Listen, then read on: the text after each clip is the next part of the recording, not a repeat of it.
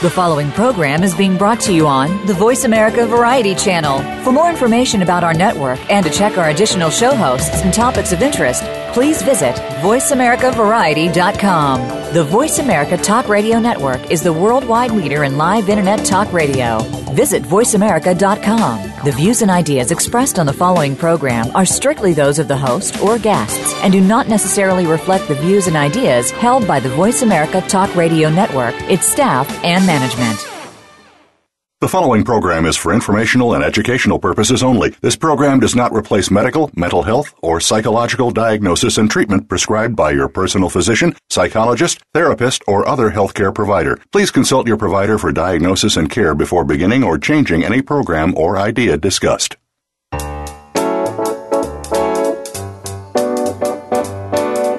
Welcome to Psych Up Live with your host, Dr. Suzanne Phillips. If you're experiencing life, and we know you are, you may have a variety of questions about relationships, family issues, personal goals, coping with the unexpected, and much more.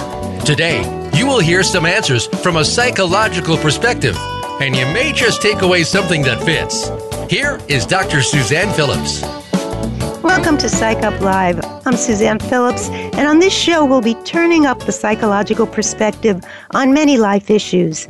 As the former host of Psych Up on Casozo Radio, I joined with some terrific guests to host 73 shows. This show's a little different because this show includes you in the conversation. This is Psych Up Live. I welcome you to listen in. You can call in with a question or a comment at 1 472 5788. You know, it's holiday time, and with the holidays come joy, family, shopping, gift giving, all kinds of cooking and decorating, but also included are expectations, stress, and often depression. Now, why do so many people struggle at this time of year? Here to turn up our professional and personal perspective on depression and stress during the holidays are three guest experts. Dr. Debbie Serani is a psychologist and the author of two award winning books, Living with Depression and Depression and Your Child. She is a go to expert on psychological issues.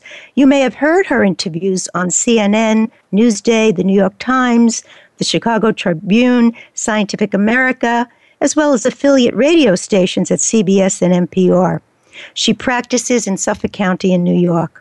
Dr. Hanley is a licensed clinical psychologist in Michigan with postdoctoral training in psychoanalytic theory. Dr. Hanley works with adults, adolescents, children, and relationships with couples. He specializes in depression, anxieties, and other relationship issues. He's adjunct instructor at the University of Detroit Mercy and has published in the areas of self actualization, psychoanalytic theory, and psychotherapy. Our third guest is Christopher Scott Downing. He is the author of a terrific book, Van Gogh and Peppers, a self portrait of male depression.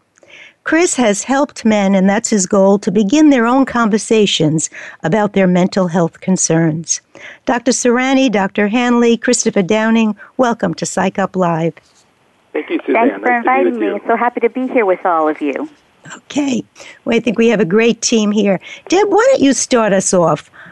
From your experience, and you've written books about depression, what fuels depression during the holiday time?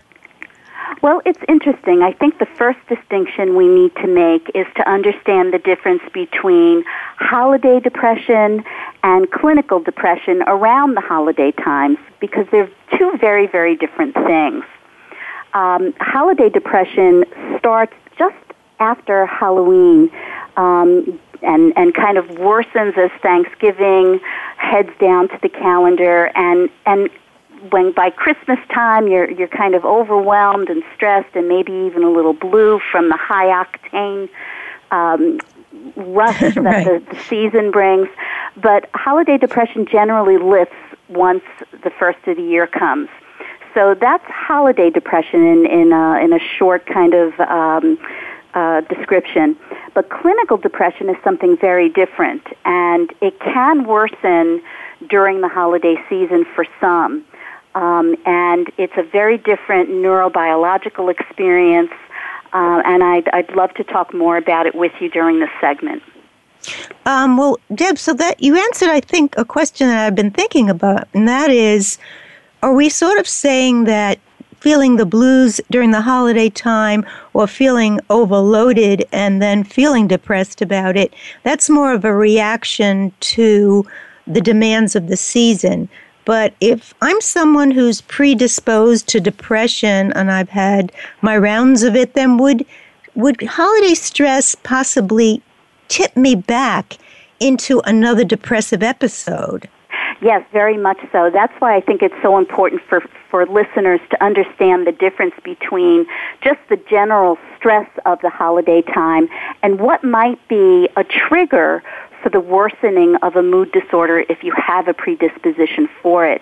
Um, yeah, I, I think that I, I caution many of the people that I work with around this time of year to make sure they take extra good care of themselves because they are predisposed to to a worsening of their depressive symptoms.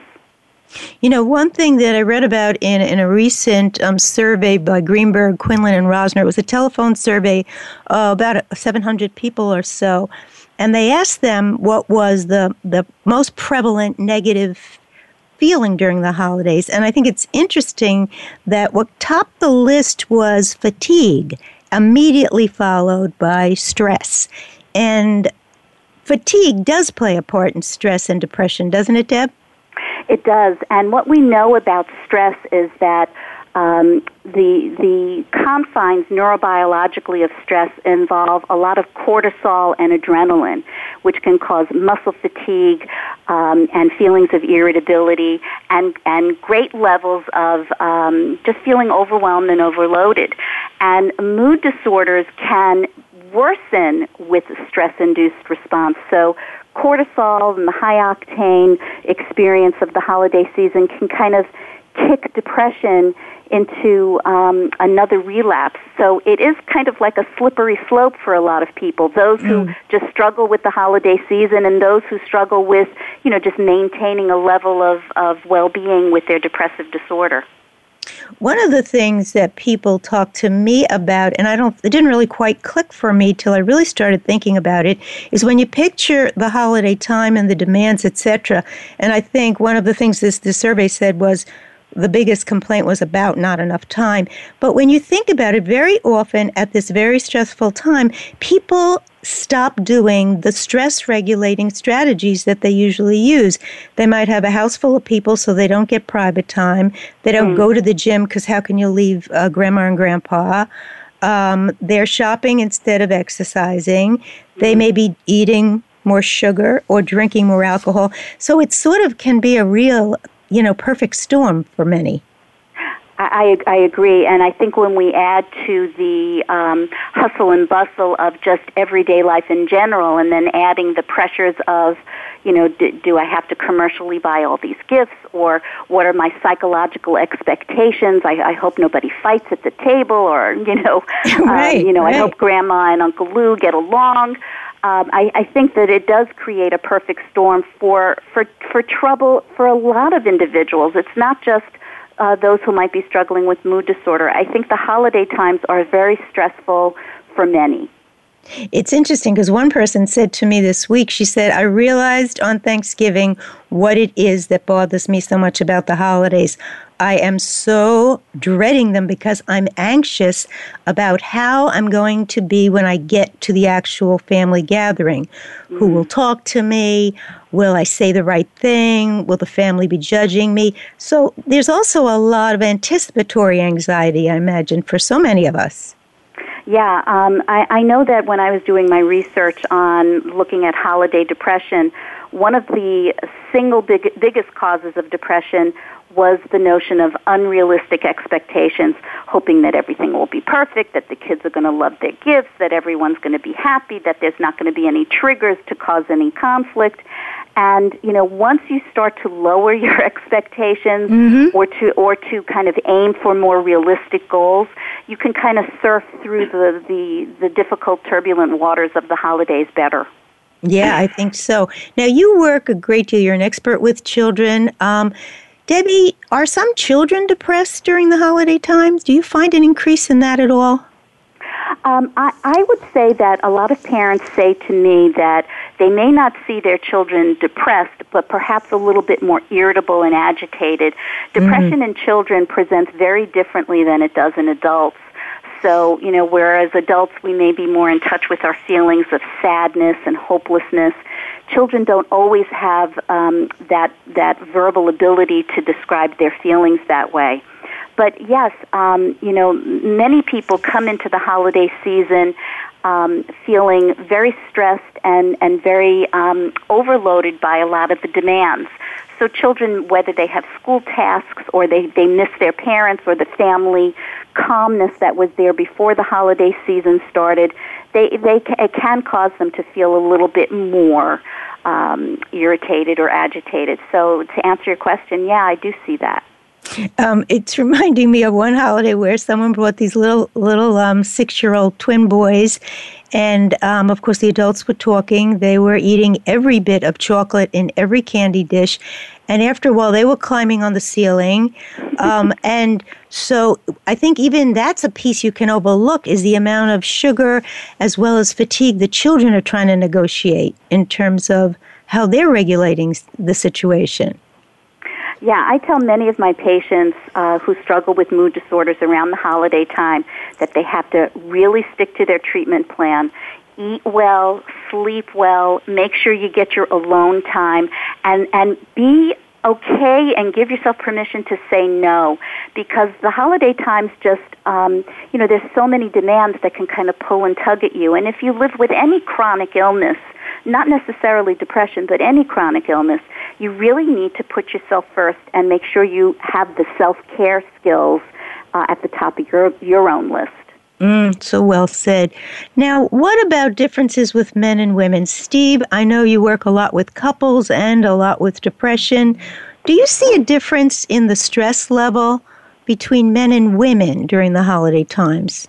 I, I think it's it's accurate, and I've noticed this pattern pretty consistently that the stress and anxiety and depression sort of ramps up that week before Thanksgiving. I can feel it in my patients. And mm-hmm. I don't know that there's a specific difference in the amount between men and women, um, and I, but I think men in general, um, I've heard it described as sort of depression without sadness. Mm. Um, I think often men are more likely to feel angry and irritable than mm. women versus tearful or sad. Although, just to be clear, there's quite a range here, and it, it's not a, a clear-cut distinction.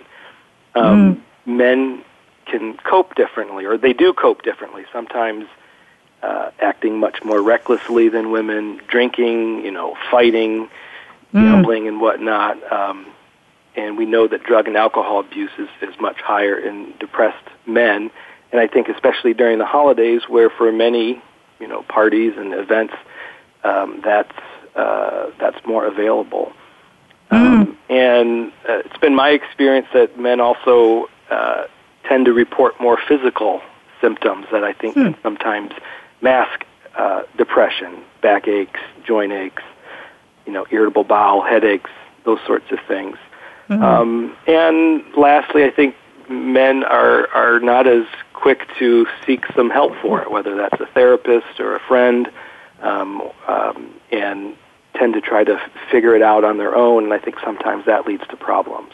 I, I, th- I, I thinking about the couples that I've worked with, I think it really does ring true that whatever clashes happen between the couple, it often the man may not be saying I'm overloaded, but may be more irritable. Um, I, I know one, one study suggested that people really do everybody uniformly feels they don't have enough time. And when you add the the fact that so many people we ha- are working, men and women, you just condense the time they even have for holiday um, chores and holiday opportunities. Um, mm-hmm. One study, though, said that when they asked men and women uh, who does the most, women said, of course, they did the most, and men said, uh, we, we do the same amount. And men mm-hmm. say that of, men say that of chores also, but I don't know about that. so it's an interesting thing in terms of perspective and perception.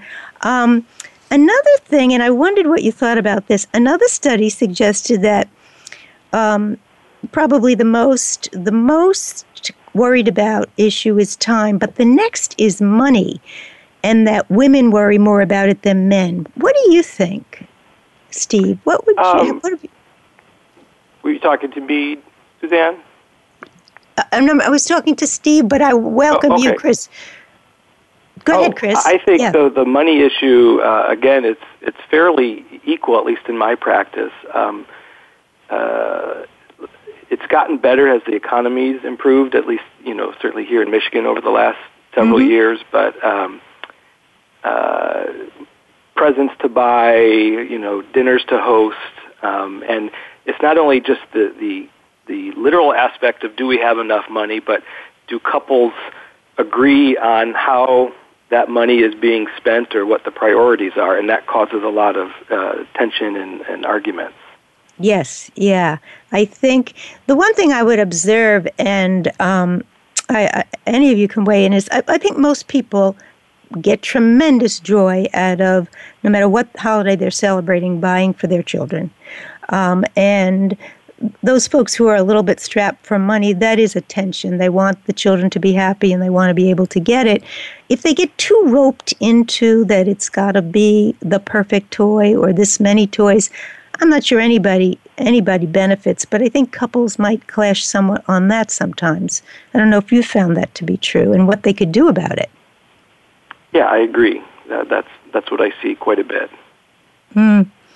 I think that I've often said to, to couples, put yourself in your children's shoes and write down what would be your first choice and then compare, you know, and if you both came up with a similar choice, great. And if not, how can you somehow come up with a way, you know, to feel good about what you're giving the child? And maybe it's going to be one gift that's very big for Christmas and then maybe something for a birthday, but I think if the parents are, in conflict about the gift, it's it somewhat undercuts the gift and the rece- receiving of it for the children. Now, I wondered, and um, Christopher, now you as a man who wrote a memoir on depression with men, um, what would you say? Do you think that from just your personal experience with depression, and you were dating, I think, at the time you wrote the book. You're married now at Little Ones. Um, was your observation that men seem more depressed than women, or what would you say, Chris? Uh, well, during the holidays, I, I think um, you know every every family's different. I think uh, Steve brought that up. That's important to note that every every situation's different. Um, you know, in every couple, uh, you know, in one couple, the man will be watching the the wallet, and another couple, the the wife will be watching the wallet, you know, mm-hmm. more. So whoever's whoever's got their eye on the bank account might tend to be a little bit more stressed out about the holidays. Um, you know, if there's a pre- predisposition to, to, to drinking, I think that's that's huge. Um, you know, in the holidays, we, we all get a green light to uh, drink more um, alcohol, drink more caffeine. Um, I think I think Starbucks, you know, stock probably goes through the roof during the holidays. I think we're all right. we're all drinking things that uh, tend to cause um, spikes in, in adrenaline and cortisol. You know, so it's I think um, you know, everyone's different. Uh, it, it is tough to say whether, you know, from my perspective, whether uh, men suffer or women suffer more. Mm-hmm. But uh, for those who are predisposed, um, you know, there's a lot of opportunities for the spiral um, to begin, for sure. Mm. You know, we, we have a, um, a broad base of listeners here. Uh, when we come back, I, I want to talk a little bit about the difference in holiday stress for, let's say, the college age group as opposed to folks who are already involved with families. We're going to take a brief break. You've been listening to Psych Up Live. Today we're speaking about dealing with stress and depression during the holidays with doctors Deb Serani, Steve Hanley, and Christopher Scott Downing. Stay with us. We'll be right back.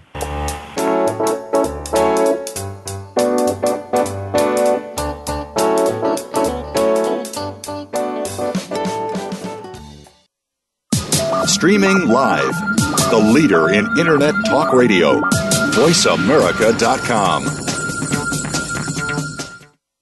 You count. Tune into Inner Revolutionary Radio and join the spontaneous wave of people all over the planet who, like you, are changing our world from the inside out.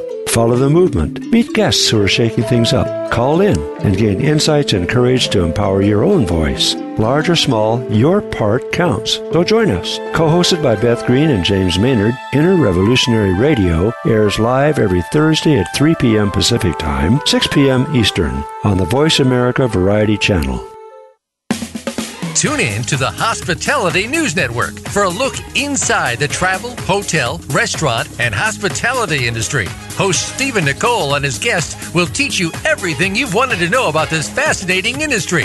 Who knows? You might just want to change your own career path. At the very least, you might end up being a preferred customer. The Hospitality News Network is broadcast live every Monday at 12 noon Eastern Time, 9 a.m. Pacific Time on the Voice America Variety Channel. All round the outermost rim of the shield, he set the mighty stream of the river Oceanus, creating Achilles' shield in Homer's The Iliad, Book 18. Rachel Carson in The Sea Around Us said, All at last, return to the sea, to Oceanus, the ocean river, like the ever flowing stream of time, the beginning and the end.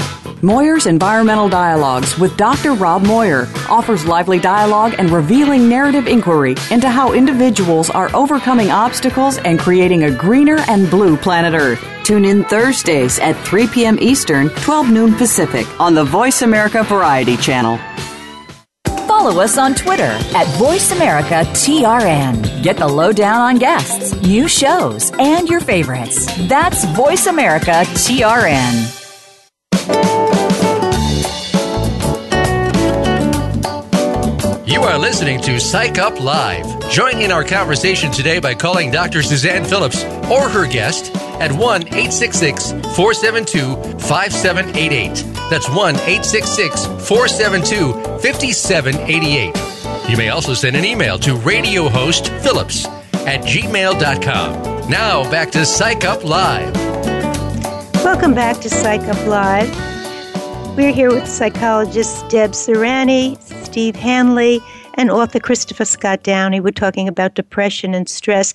And we were talking about the differences between men and women, and they're not so specific. Um, some sometimes we report women experience a little bit more, but generally both men and women are talking about being stressed about time, money, at the same time finding this to be a time of happiness and sharing quite a bit of love.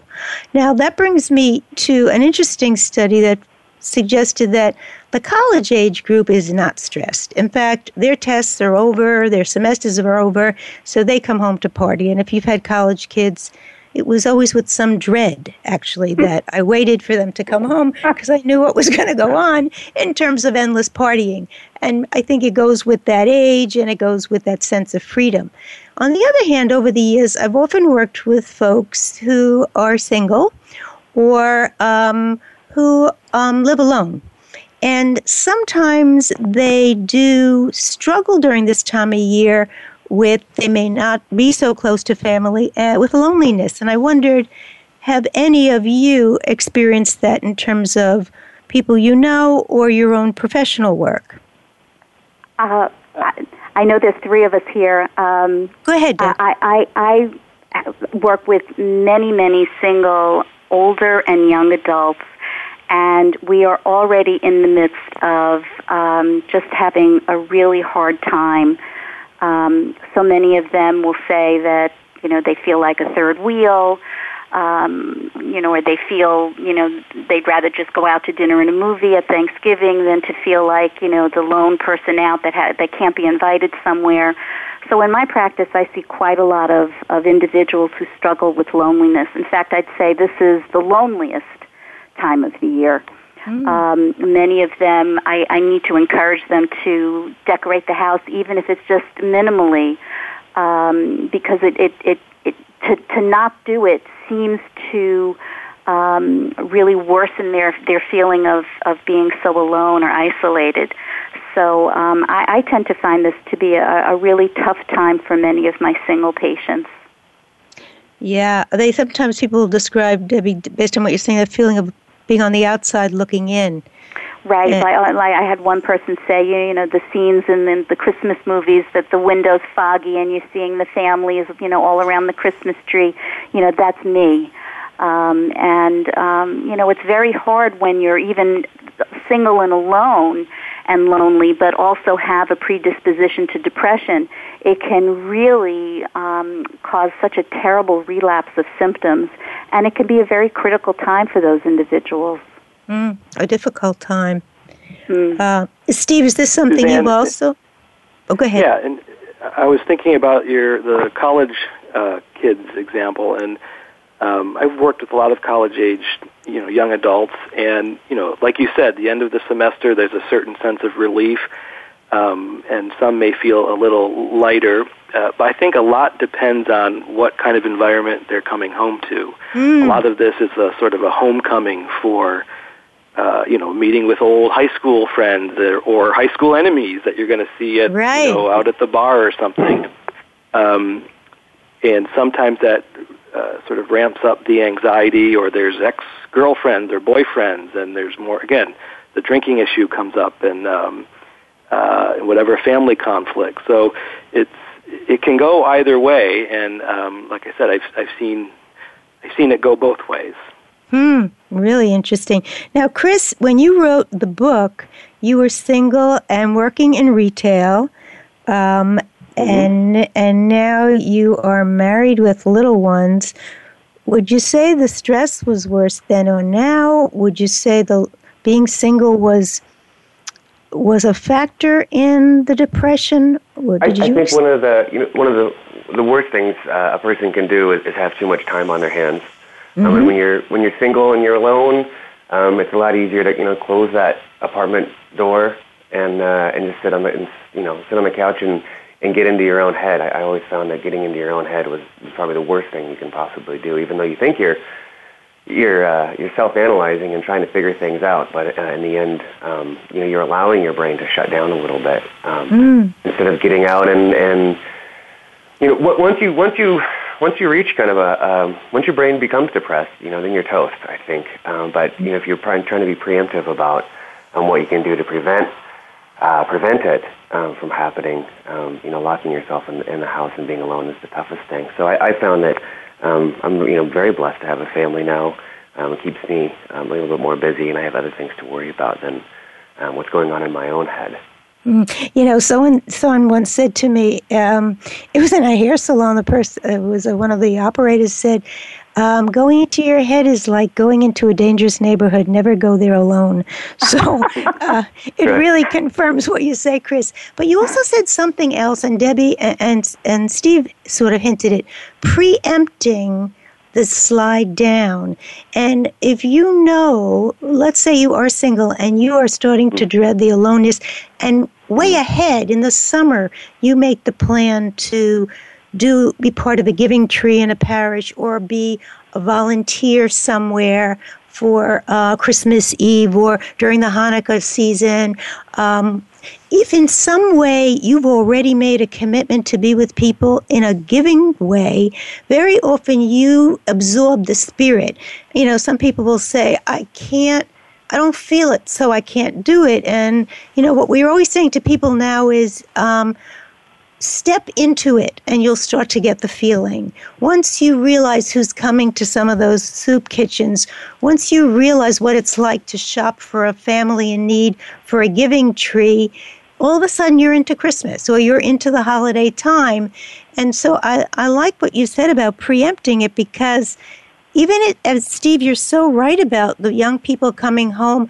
One big piece that I personally would find is kids would come home, but the folks had moved. So they now lived in a condo and they weren't living in our town anymore. So they would want to come back to the town. The loss was holidays the way they used to be. And so you're so right. The kids are not almost prepared for that. So, how does a family help kids, you know, bridge a new setting, a different home, different folks around the table? I think this whole idea of preparation might be an important one. I agree, Suzanne, and, and I often tell people I work with, and I, and I try to practice this myself, to create new traditions. Mm. Um, and, you know, when you're somebody that lives with a mood disorder or, and again, any chronic illness, being prepared and planning and using your calendar in positive ways can, can help you fight the illness and the possibility of relapse. You don't necessarily have to get in the Christmas spirit. You know, if you're not feeling it, it's okay.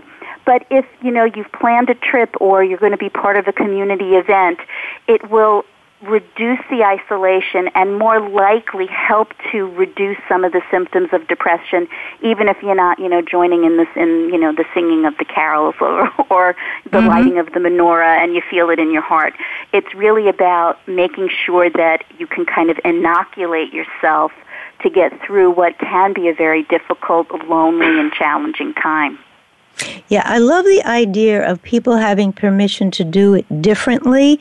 Um, so many folks are re reminded of those they love who they lost because holidays are like mile markers and we immediately flash into what was and who is and who isn't here. And so the having the freedom. Some people set a place at the table for a loved one who's lost and are going to laugh and talk about it. And some people, as you say, Debbie, they have to go to the islands. They don't even want to do anything about the old way Christmas was done. And if that works for them, it's wonderful that people can prepare to do what works best for them and their family. I agree, and and I, I think it might be a, a, an important um, fact to just remind listeners that though this is a difficult time for people who have depression, um, it isn't the um, high time for suicide. It doesn't mean that you shouldn't check in on people that you know, family, friends, or loved ones if they are depressed.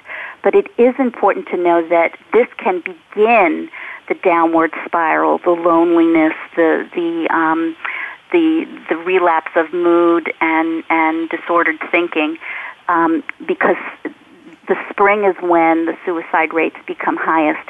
But research tracks that it's often this holiday time that kind of sets that decline into motion. Mm, mm. You know, that's where. Go ahead. On Deb's point, it's important to, to know that uh, men are much more likely uh, to, to commit a successful suicide than, than women. And um, even though this isn't the high time, you do want to be sort of vigilant if you're prone to that or if you've had uh, suicidality in the past. Um, it's just something you want to pay attention to. Mm. I think that's where connection, whether it's to other folks who've decided to, you know, boycott the holidays or its connection to folks who are going to be involved with pets or connection to something that's meaningful is often an antidote to just some of that downward spiral. And you know be, being aware of it also. Um, i think um, sometimes folks have the opposite feeling. And i know you told me something debbie that i was so interested in. You said for some folks actually depression is not the holiday time is not necessarily something that turns up depression for some people. Clinical That's right. depression. There's some studies that show that uh, people who have depression can sometimes have a paradoxic effect.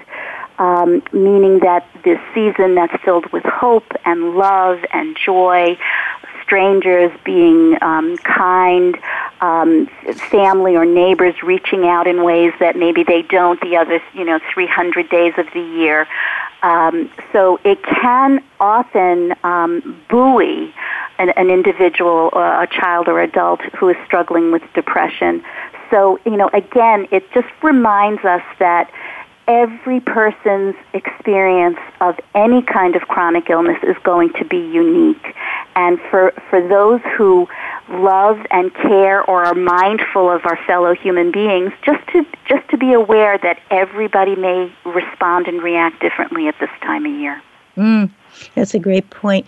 Now, one of the things we know from all the research is that giving in terms of what we know now of mindfulness and turning the volume up on positive broadening experiences that giving is a wonderful thing. Uh, we love giving. Little ones love giving. Everybody loves giving.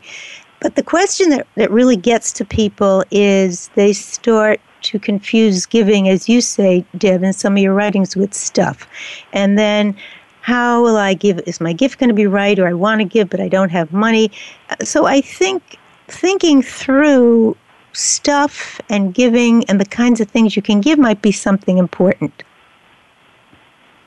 Uh, yeah, I, I tell many people I, I'm, I'm like very anti. You know, how much are we going to spend this this year on gifts?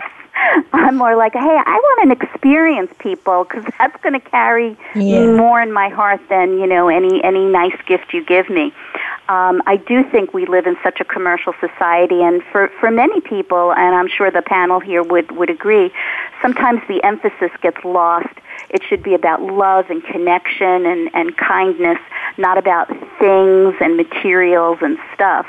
Um, but that's why I think it's it's often a good idea to kind of do a litmus test or check yourself at the beginning of the holiday season like you know are, are my are my goals really grounded in the reality that i like mhm and uh, you know i've wondered about i've wondered about sure. chris's experience in in retail around the christmas time um and mm-hmm. uh you know i shop there but I'm not working there all day, and and what kind of attitude, or you see these sort of Black Friday kind of mobs to get things, and it's kind of discouraging.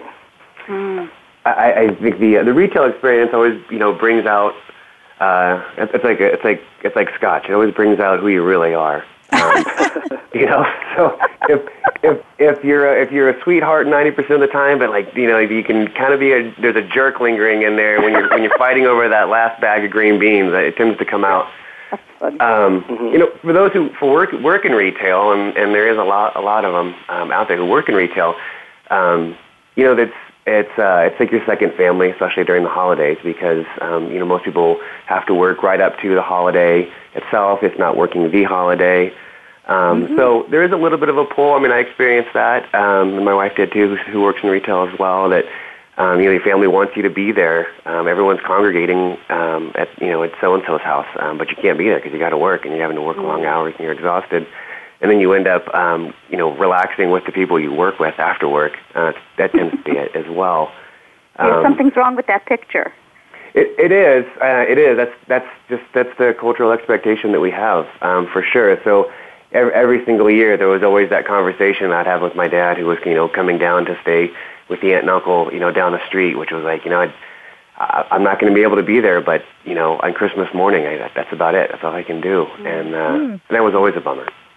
You know, there seems other... to be like such a competitiveness um, with with you know buying stuff, and I, I think that um, you know when you start to really look at that, you know, maybe you can kind of reframe what it means to you. And for some, it will mean something significant, and for others, it might mean, you know, I don't really want it to be that much of, of a of a piece in the holiday season. But like, it's it's a unique thing to each person. But it, it is hard to hard to avoid. One thing, though, Christopher mentions that I think is worth underscoring, and we could sort of flip it over, and that is there's something that I like about the fact that the the workforce becomes the family because it's the old saying love the ones you're with. In other words if this is your reality and ordering the pizza between shifts whether it's a hospital setting you know you're stocking the shelves at one in the morning in a retail store the ability to bond with other people maybe is more important than longing to be home at that moment that's true. Um, you know, so we have folks who are in the military. Where, wherever you are, you almost got to make it work because mm. that's what we have in life. You know, we, we have the places that we end up in. But the thing that, the other thing you brought up in that is owning what's realistic to you. Like when you said to your dad, uh, Christmas morning or whenever it was, that's about the best I can do. Then that is about the best you can do because we know that family expectations can go over the roof um, mm. with holidays, and they sometimes lose the people in the shuffle. We're going to take a brief break, and then let's come back and talk about some tips for dealing with that. You've been listening to Psych Up Live, and we're here with Doctors Steve Hanley, Deb Serani, and Christopher Downing, the author of Van Gogh and Peppers, A Self Portrait of Male Depression. We'll be right back.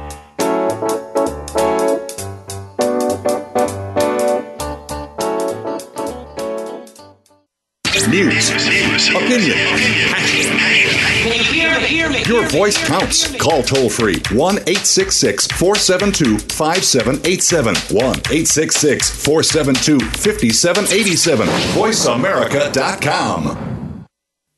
Tune in to the Patricia Raskin Show on VoiceAmerica.com every Monday at 2 p.m. Eastern Time and 11 a.m. Pacific Time. This is the program that helps you turn obstacles into opportunities, challenges into solutions, and find answers to tough questions with the award winning powerhouse voice of radio, Patricia Raskin. So tune in and call in to The Patricia Raskin Show, Mondays at 2 p.m. Eastern Time and 11 a.m. Pacific Time, right here on the Voice America Variety Channel.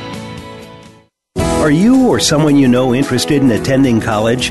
With both college tuition and college enrollment up 60% since 2002, there is a lot of competition, and careful planning needs to be a part of the process. Tune in to Getting In, a college coach conversation, hosted by Elizabeth Heaton and featuring a team of college coach experts. We'll bring you the tips, techniques, and know how to navigate the road to college and do so the smart way. Listen live every Thursday at 4 p.m. Eastern Time, 1 p.m. Pacific Time on the Voice America Variety Channel. Have you found the beauty inside of you? Join Bonnie Bonadeo each week for Beauty Inside and Out. We'll explain how beauty plays a part in everybody's lives. Our guests are makeup artists, hairdressers, and doctors. But we'll also feature holistic and wellness specialists and spiritual advisors. You can find that beauty inside and express it to its fullest on the outside. Tune in to Beauty Inside and Out every Thursday at 2 p.m. Pacific Time, 5 p.m. Eastern Time on the Voice America Variety Channel. Streaming live, the leader in Internet talk radio, voiceamerica.com.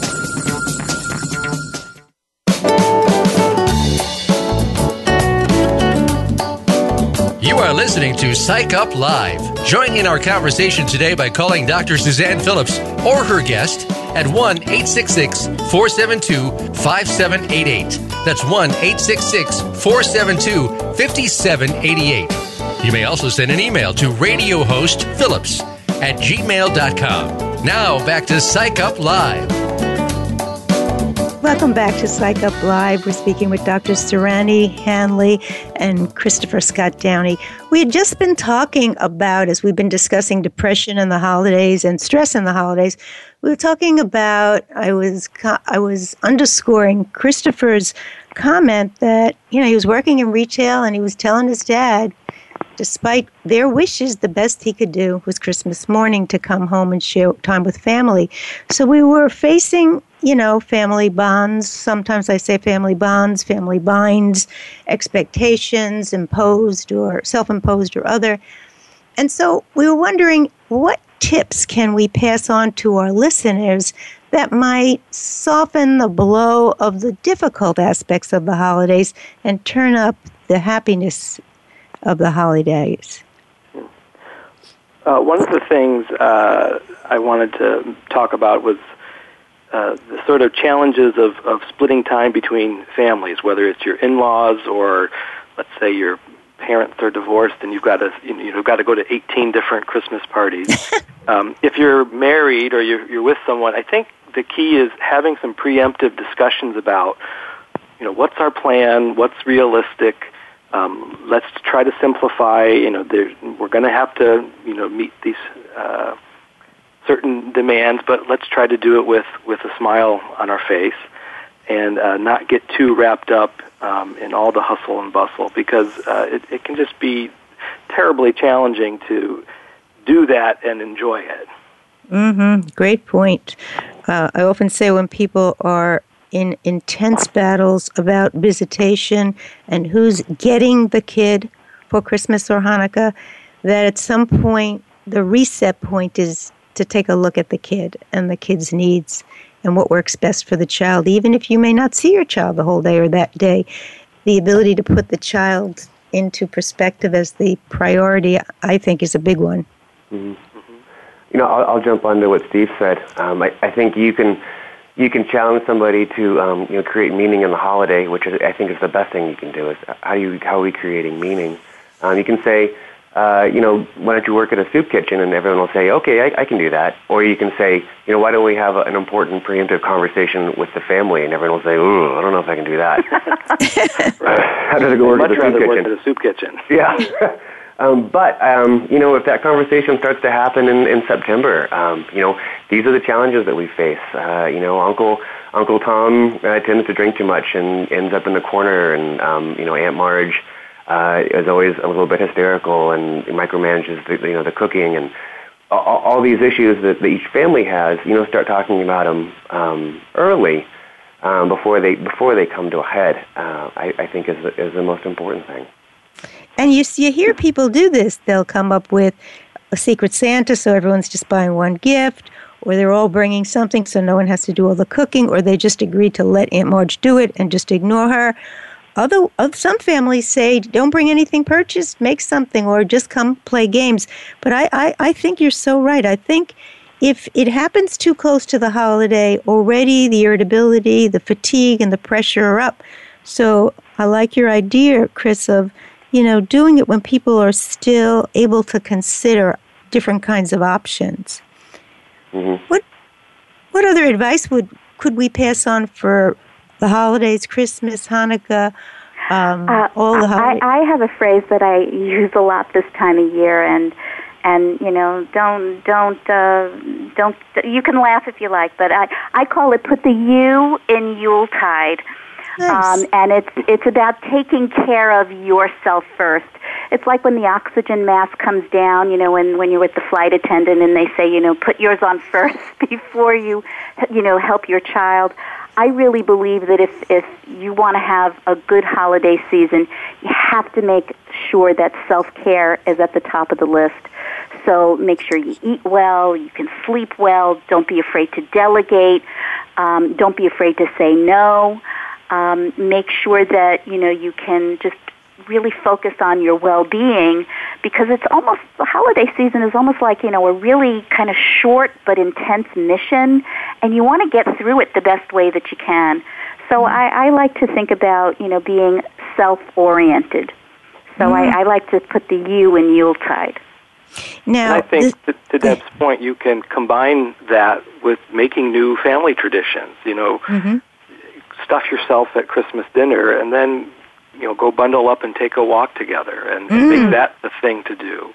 Um, exercise in and of itself, as you mentioned earlier, it tends Mhm. to slide during the holidays, and it's not until after the new year that we all start with our you know resolutions and in my practice, it's interesting. I, I don't get many new patient calls during this time of the year, but after the first or that first week in January, I start getting calls, and I think people have had a, a chance to take a breath and say, okay, I, I need to address what just happened. Mhm. and, yes, um, it- and New Year's they is get a into time. therapy yeah. and treatment, and that's uh, that's quite helpful to them.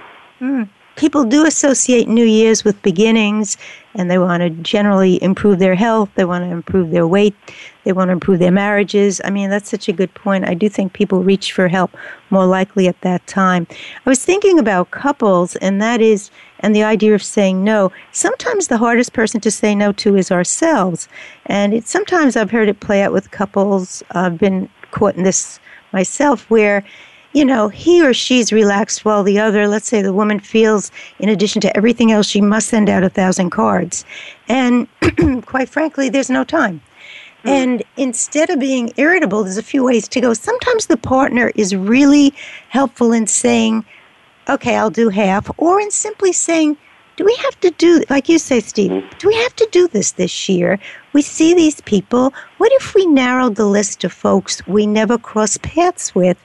just the folks that are out of town so that you're not so overloaded. Or maybe we don't have to make every single pie. Could we just choose one of grandma's pies so that sometimes couples can help each other with the guilt people feel of how could I not make the strudel? We always made the strudel it, because it becomes so much pressure. Mm-hmm. I think I think uh, going to your partner or, or discussing it as a family, like Steve and Chris have said, um, it, it can be a new way of kind of handling the tradition of the holidays. And you always, you know, you can redefine and reframe, and sometimes your partner or your family member can help you not feel so bad about not making the 18 pies or Right. writing out all, you know, the hundreds of cards. Um, it, it is a way that you can kind of redefine how you want new traditions to be, which can be very helpful. um, one woman that I was working with many, many years ago, she had just been through somewhat of an unexpected, very, very upsetting divorce. And this was going to be her first Christmas. So, what she did, actually the week before is buy a gigantic real tree. She had some young men help her set it up, and then she invited everyone of every um, denomination and every religion to come, but they had to come bring some sort of ornament, no matter what. And the way she describes that event was so joyous and so funny, and such fun for many people who didn't even celebrate Christmas because mm. everyone was involved that it became a tradition. But that first year, she literally went from, How will I do this alone without a husband and my mm. sons? to, I'll open my doors to anyone who wants to share the holiday. And it was just wonderful. That is, sounds great. I, I think um, you know cre- uh, that's a great example of someone creating meaning um, when when there isn't. I think in this time of year, we're um, you know the the capitalist the capitalist meaning. You know that the plastic Christmas is kind of shoved down our throats, and we think that it's going to be there. Uh, when we wake up in the morning, um, because someone else is providing it for us, but it's important to, uh, you know, you, you have to take responsibility and say, I'm going to create the meaning. It's not going to be presented to me by, by uh, the commercialism uh, or the TV shows um, or the presents um, or, the, or the food uh, or the traditions. Uh, you know, I, I have to take responsibility and create meaning for myself uh, and those around me um, this year. I think that's a big mm. too. Now, what would you... S- Go ahead, Deb. No, I, that's okay. I was going to ask actually the three of you, what would we say to folks who really are missing a loved one that they've recently lost? What kind of ideas would we share for them to manage this holiday time? Well, I, I think it's very vital for them to celebrate the memory of their loved one, um, but also to incorporate, as you mentioned earlier in the show, new ways to have them be, still be part of whatever holiday or religious or spiritual event is going on.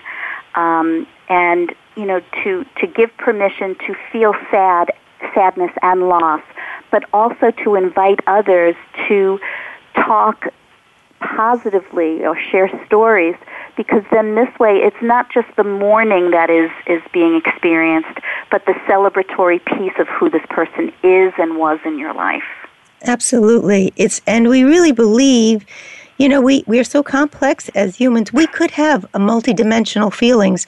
We could feel yearning and loss and even have tears for the person we're thinking of and at the same time be thrilled to see little ones open gifts or be mm. thrilled to have the rest of the family together or to be with the friends that we love. So I don't think people have to go on one feeling or think that's the only possibility. I like what you say, Debbie. There's a celebration and it doesn't ever exclude um, mourning or celebrating the memory of someone. Mm.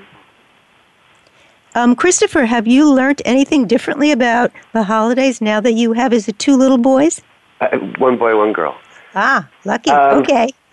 Yeah, it's a. Uh, you know, I, I sobered up five years ago. That was a that was a big deal. Um, you know, now that I go to my family gatherings, um, I think there's you know there's, there's two of us now who are sober in the family, and and by George, the rest of them really should should think about it.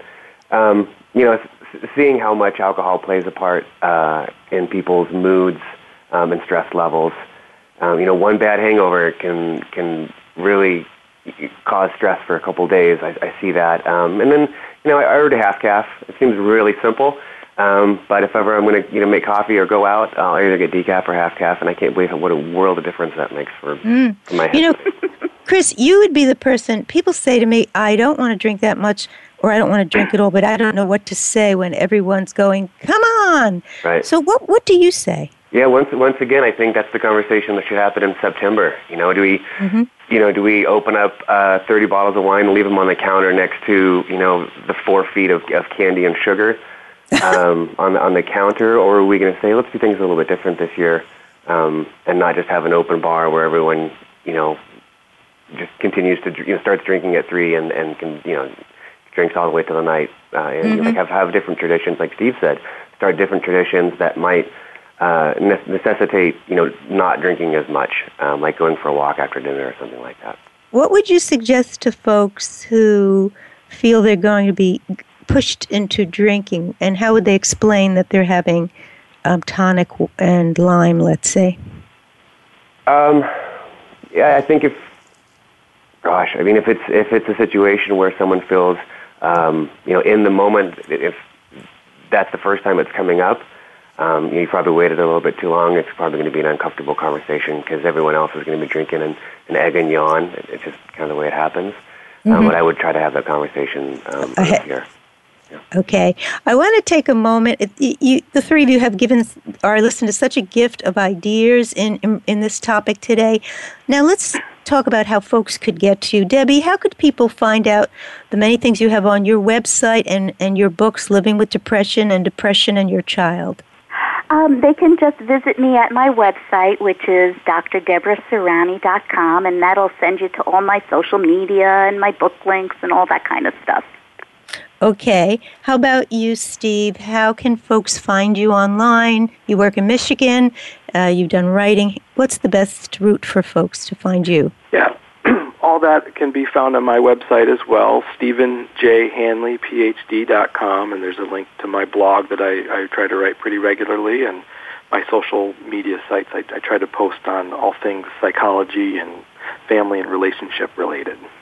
Great. And Christopher, how would folks find Van Gogh and Peppers, uh, your Twitter site? How would people find you? Yeah, I'm linked up. I have a, a website, vangoghandpeppers.com, um, and everything is accessible from there. Okay. I want to thank the three of you again for the gift of this show. Um, I want to invite our listeners to tune in next week when we're going to be hearing from Dr. April Benson.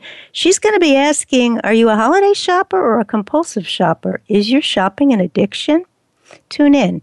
Remember to drop me a comment or question at radiohostphillips at gmail.com. Tweet me at Healing for Couples. And you can find all these shows on iTunes. Go to Voice America, Suzanne Phillips, Psych Up Live.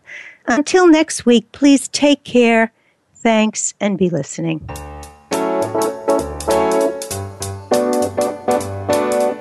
Thank you for tuning in to Psych Up Live. Please join Dr. Suzanne Phillips for another edition of our programming next Thursday at 11 a.m. Pacific Time, 2 p.m. Eastern Time on the Voice America Variety Channel. We'll talk more next week.